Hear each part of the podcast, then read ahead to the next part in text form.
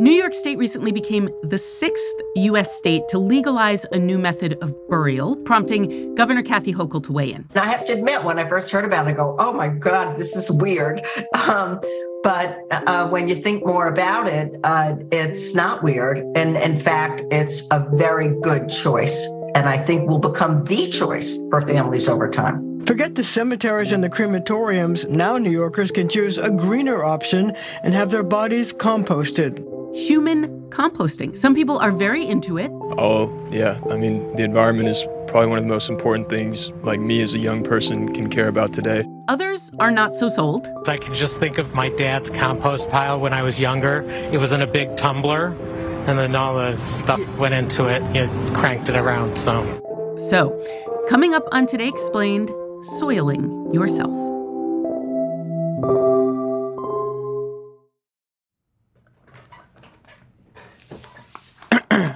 Okay. Mint, mint, mint. Okay. You wouldn't pay $15 for a cold brew, and you never spend 250 to see a movie. So why are you paying so much for your cell phone plan? Mint Mobile offers premium wireless plans for $15 a month. That's Hey Jimmy, a- honey, do you want pasta? Hey mom, I'm recording right now. Cut your wireless bill to $15 a month at mintmobile.com slash explained. Upfront payment of $45 required, equivalent to $15 a month. Additional taxes, fees, and restrictions apply. See Mint Mobile for details. Hey, Jimbo, I'm going to heat up some pasta just in case, okay? You need your energy.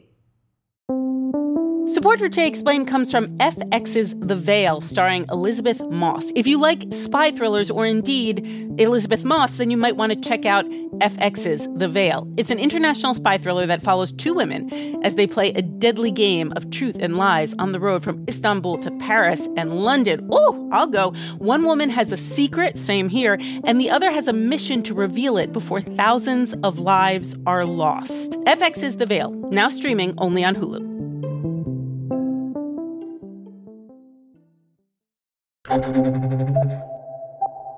It's Today Explained. I'm Noel King. Eleanor Cummins is a freelance science journalist who writes about what I recently learned is called death care and about the funeral industry. She has spent time reporting on this relatively new and quite compelling process called natural organic reduction, better known as human composting there is just really this profound interest in not feeling like your last act on earth is a negative one. We talk so much, right, about like our carbon footprints while we're alive, about the way that we consume products, um, the cost, uh, you know, to the environment of our travel.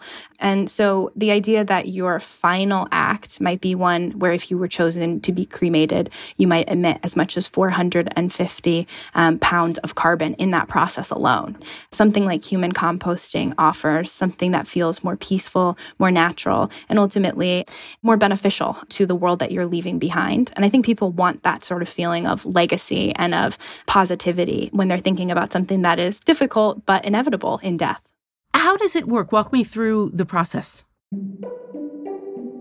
So the process starts with the body itself. If you are a composter, you might know that there's the greens and the browns. So the body is going to be sort of the greens here. It's that live, rich material that you're going to be able to transform. And you start with that body and you place it in one of these NOR chambers that a number of companies um, have developed. The body is then added to a bed of browns. So a lot of companies use things like alfalfa, straw, and sawdust. Um, that body is then going to spend about a month in that material, and the vessel itself is going to be pumped full of oxygen. And what that allows is for the microbes that live inside our stomach and while we're alive are digesting our food to begin digesting the body. And those microbes go through a process called aerobic digestion, which is fed by this oxygen. So over time um, in this chamber, that material of compost is going to start heating up. The microbial process will accelerate and the body will be slowly reduced. So that after a month, what you're really left with is a sort of stained soil that has a little bit of these residues of, you know, various chemicals and materials in our body. And that process is sort of the first step. So then once that material is created, you can take it and you can move it into a composting bin where it will be rotated and slowly cooled until you get that soil material. So in that way, it's a lot like garden composting. The only difference being that a human body has a lot of bones, um, which you wouldn't find in your average zucchini. and so those require a special process um, where you have to remove the bones. And um, companies, they will essentially grind them in a way similar to what you'd see in cremation. And then those pieces can be reintroduced into this composting process so that eventually they too become part of the soil. But otherwise, I would say, yeah, a backyard composter has a pretty good grip on this process. So, the family who decides to compost their loved one or whose loved one decided they wanted to be composted, at the end, what do they get? Like a bag of dirt? So what they're going to get is uh, several hundred pounds of dirt. Oh, yes, it can fill um, the back of a flatbed truck, and so that can be used however they want. They can put it in their own gardens. I know people who are raising roses um, with these materials. They can be donated to conservation zones so that they might be used in forests. The opportunities are really limitless because the soil product is very safe to use. It is sort of free of pathogens and as reliable as really any compost you'd be buying buying at Home Depot.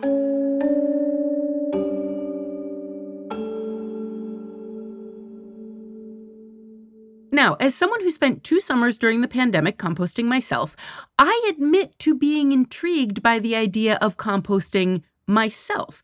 And so I called someone to ask what it's like being the loved one or the family member in this scenario. So, my name is Marie Eaton. I live in Bellingham, Washington, and my brother Wayne Dodge suffered a catastrophic fall, and after five months of trying to recover from that fall, um, he died. And my brother and I were very, very close, and we talked about a lot of things, including our choices at the end of life. And Wayne was a very avid gardener, like me, and so this seemed like a wonderful way um, to just turn your body back into soil to go back to nourish the earth for me, it doesn't feel weird. It feels sacred that I am a living body. And for me to go back to nourish the land and the earth that has given me so much joy and so much delight and has nourished me for my 76 years, that feels like a sacred act to me, not weird.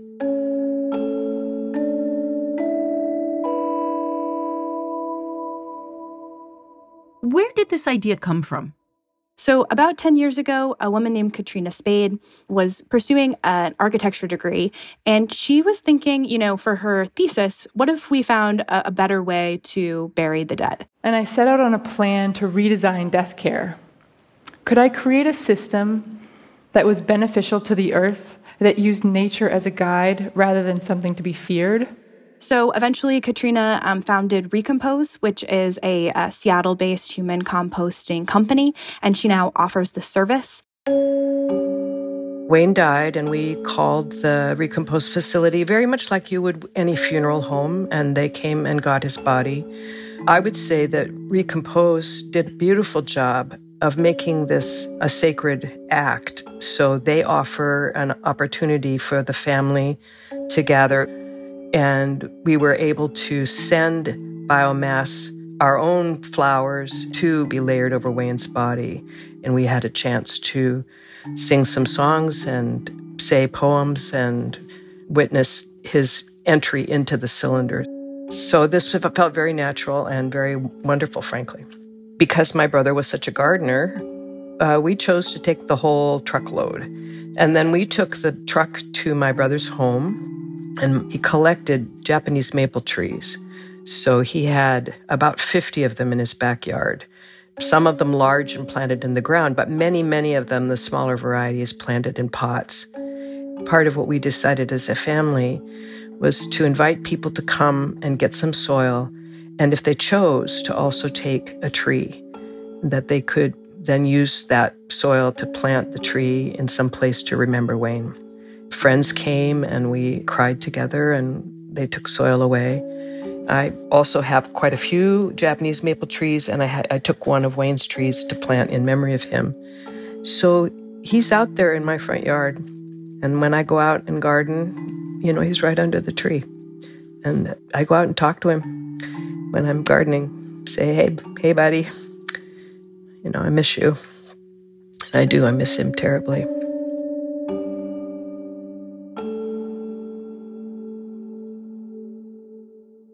Eleanor Cummins, science journalist. You're in New York State, and New York State legalized human composting on the last day of 2022.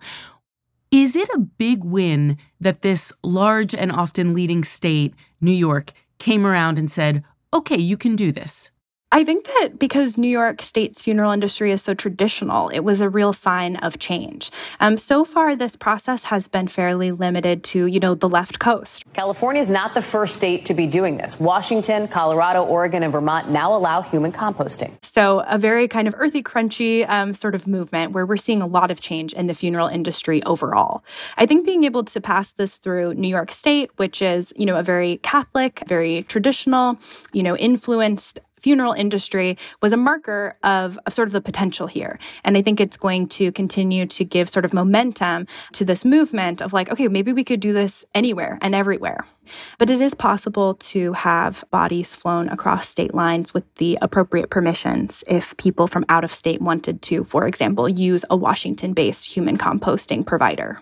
Financially, that entire process is going to cost at this point somewhere between $5,500 and $7,000. How does that compare to me being buried or to me being cremated? Burial in the United States is um, about $10,000. Huh. Um, it's, uh, yeah, fairly expensive um, and something that a lot of people are sort of unprepared for the cost of. Um, and that doesn't even include the burial land. Cremation, if you're doing direct cremation and you don't want any fuss about it, you want to just be cremated and returned, you know, some ashes in a pine box, that could potentially be done for less than a $1,000, but it's often much more, especially if you want a funeral ceremony, an urn, and things like that. How many people are doing this nowadays? It's funny. It has, um, you know, so much momentum behind it, but there are probably only a few hundred people who have completed this process so far. Wow! But it's still a fairly small group. Still a small group, but growing. Why do you think it's growing now? I think that there is a feeling that has been growing for a long time now that the funeral industry went more than a century without change. We've seen everything else, you know, quote unquote, disrupted. Why not death care? Does anyone oppose this? There is definitely opposition. Um, it is scattered, but we have seen a lot of Catholic dioceses at a local level who have sort of articulated opposition to this, saying that it's disrespectful to human remains. The New York State Catholic Conference saying in a statement, in part, a process whereby human remains are composted and scattered in a designated scattering garden or area in a cemetery fails to sufficiently respect the dignity due the deceased. I think too that there are a lot of people who just wouldn't ever show up at a community board meeting and say like stop the human composting but who feel sort of squeamish about it. I don't think I like that. I think I like the other two options. I don't know. I don't. I don't think I would feel comfortable with that. Is that a joke, actually? No, no. It's a real bill. The governor signed it into law. Yeah, whatever. Whatever anybody wants to do, but uh, I'm just going to be cremated. I think that it is something that is really hard to articulate um, any you know really fervent line against um, because the argument is always going to come back of well what is more natural than this? I think what's most likely to happen here with human composting is that while we may have big companies who will sort of have a, a huge facility that serves, you know, an interstate area, I think we're also going to see local funeral homes taking this on themselves so that they'll offer um, cremation, burial, and they'll also have a vessel for those who are interested in natural organic reduction. So I think in some ways it's possible that that sort of feeling of, um, you know, total upheaval might be mitigated um, by people uh, adding this to their repertoire, so to speak.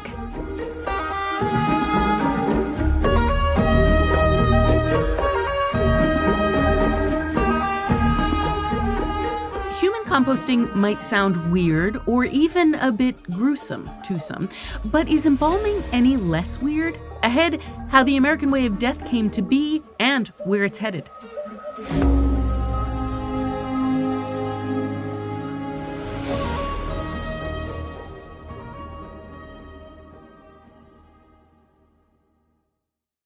Support for this episode comes from Mint Mobile.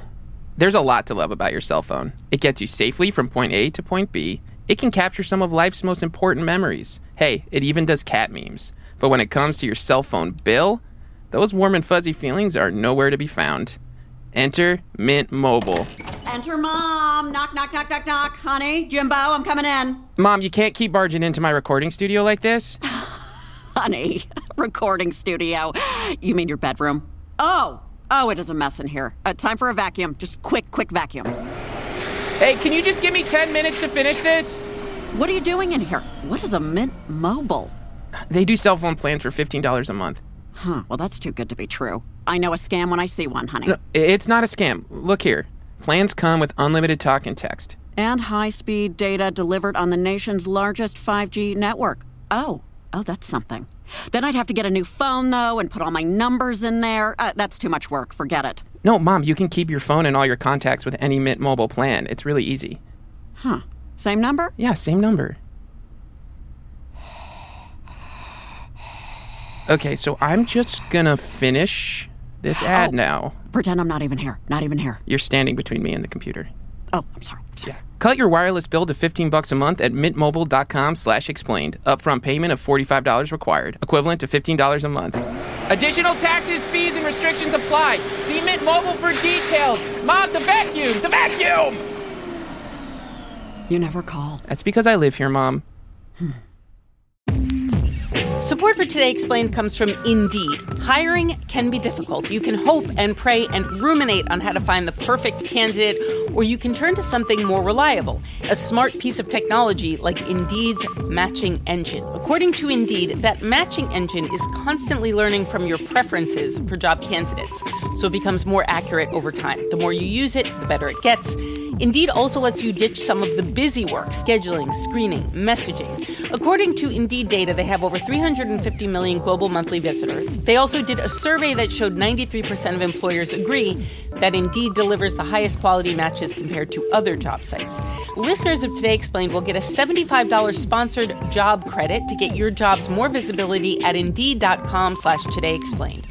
You can go to Indeed.com slash Today Explained. Let them know you heard about Indeed on this podcast. Indeed.com slash Today Explained. Terms and conditions do apply. Need to hire? Asks Indeed. You need Indeed.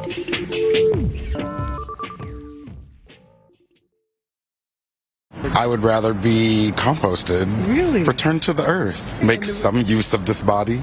It's Today Explained. We're back this time with Tanya Marsh. She's a professor at Wake Forest University School of Law, where she teaches funeral and cemetery law. Tanya, composting is just letting the body decompose naturally. That's not new, is it? No, absolutely. That's what humans have been doing for most of human history. Um, we've simply let uh, remains decompose either in the ground um, or on the ground. We're not inventing some radical new way of disposing of human remains. We're just basically going back to basics. The prevailing norm in the United States for the 20th century was embalming, open casket viewing of the body, a casketed burial in a vault or a grave liner. Um, that really started with all of those component parts in the late 1800s. Um, and embalming started to catch on, but I'd say it was really the period between World War One and World War II, and certainly by World War II, that that became the norm um, for disposition in the United States. Prior to that, would it have just been you go in the ground? You know, as long as we've had cities, there have been differences between disposition methods in more densely populated areas because people didn't have space and they didn't have as ready access to land. And so it would be more common earlier in US history to have employed an outside person to help with preparing the body for disposition, maybe even transporting the body to the cemetery. In rural areas, families tended to do it all themselves. Hmm. Although we had undertakers before we had funeral directors, undertakers typically made caskets and they provided transportation to the cemeteries. And in a lot of small towns, they also sold furniture. Oh, that's so interesting. And actually, it makes complete sense. Yeah. Now, in 2023, um, I would say I know a fair number of people who have been cremated or who would like to be cremated. When did that become more popular? Yeah, so the rising popularity of cremation has been absolutely phenomenal. So it was legalized in the United States starting in the late 1800s, but in 1980, we were still right on the verge of double digits, right from upper 9% to 10%. But in 2021, which is the most recent number for which we have statistics, the cremation rate was 57.5%. So between 1980 and 2021, it went from 10% to almost 60%. That's just a meteoric rise in a very short period of time. Why? Why did that happen? First of all, cost. Cremation can be much less expensive than the full casketed funeral and burial. Second is really flexibility. So, if I'm going to put a body in a grave, I have to pick a cemetery and I have to make that decision very quickly around the time of death. But if body's going to be cremated, I can decide later how I want those remains to be divided among family members or scattered in different meaningful places. Then I think the final reason is we have a much more mobile society and so, with a diminished connection to a particular place, then do you want to leave your body in a cemetery where nobody's ever going to visit? Or do you rather have your remains scattered in places that were meaningful to you? Tanya, our show today is about human composting. I wonder, are there other practices that are growing in popularity that you think are interesting? Yeah, so NOR or natural organic reduction is definitely the one that has risen in popularity the most quickly and in recent years. The other one that's really emerging is called alkaline hydrolysis or water cremation. It's basically a way of reducing the human body to a substance that's similar to cremated remains, but it's in a process that involves water and a base solution. And so it is perceived as more environmentally friendly than cremation. It consumes uh, less energy, for example. It costs about the same. It's been legalized in about half the states, but hasn't really taken off in terms of popularity. And we don't have great numbers for it, but it's not crowding out cremation by any sense. You know, I was surprised to see New York State had legalized human composting because I guess as an American, I always think we can do whatever we want, right? But no, this did have to be made legal. Right. So this is all state law, it's not federal law. And so each state defines by statute um, which methods of disposition are legal in that state. So back in the late 1800s, they had to go state by state to get cremation legalized. And now they're having to go state by state to get NOR and alkaline hydrolysis uh, legalized. So the states regulate the methods of disposition, and then they also regulate who can practice funeral service. So that's another, you know, by restricting the group of folks who can practice in this area, that's another way of sort of limiting innovation. How are cemeteries and funeral homes adapting to the fact that customers now want something different? Funeral homes and cemeteries are adapting in different ways. You're going to see a lot of small funeral homes closing, um, especially in more rural areas, because they're the economics just don't fundamentally work.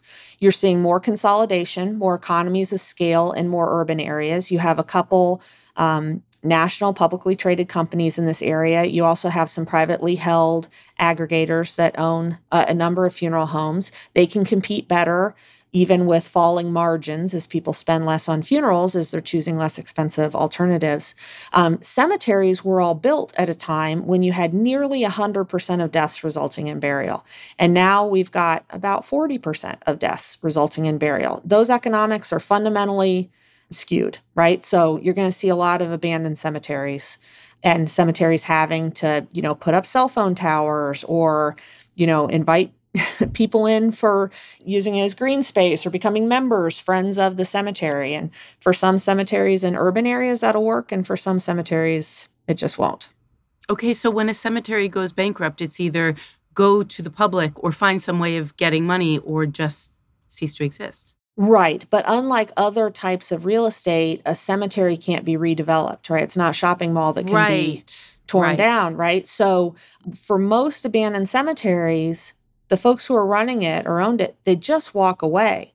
And then it's either left to get overgrown and become a nuisance for the area, or the state um, is going to come in and take over uh, maintenance obligations. We haven't really had a conversation that I think we need to have with the states that they're going to start needing to think about how they need to step up and provide some financing to take care of some of these cemeteries so that you know, this is a big land use in the United States. There's a lot of cemeteries.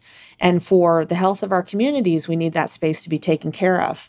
I'm from a rural area, and all of what you're saying tracks for me for rural cemeteries. I feel like every once or twice a year, I come across a, a story about a cemetery in a big city that is just too full.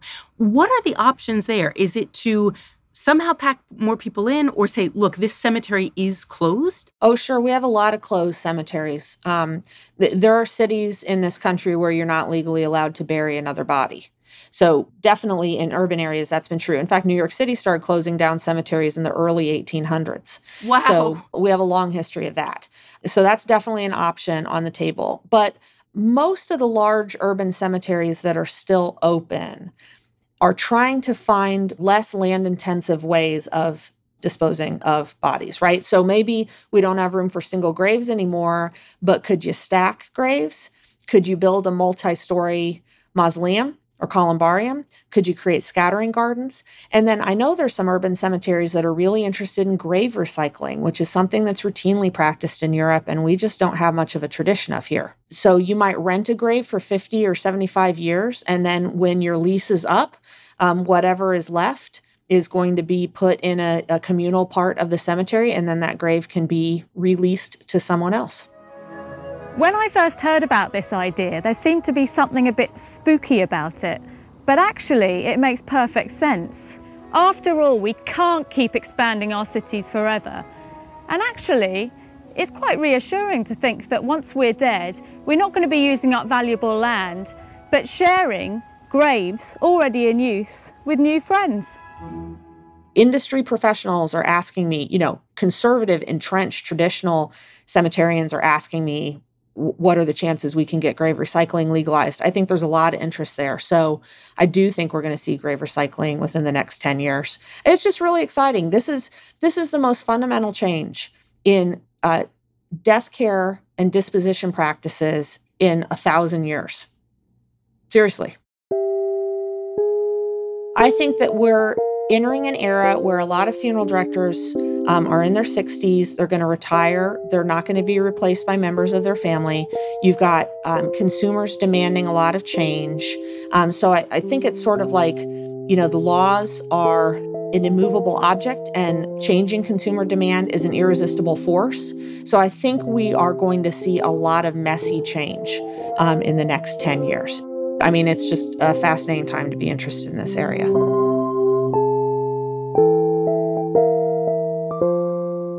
That was Tanya Marsh. She's the author of The Law of Human Remains. Today's episode was produced by Avishay Artsy. It was edited by Matthew Collette and engineered by Paul Robert Mounsey. It was fact checked by Laura Bullard. I'm Noel King. It's Today Explained.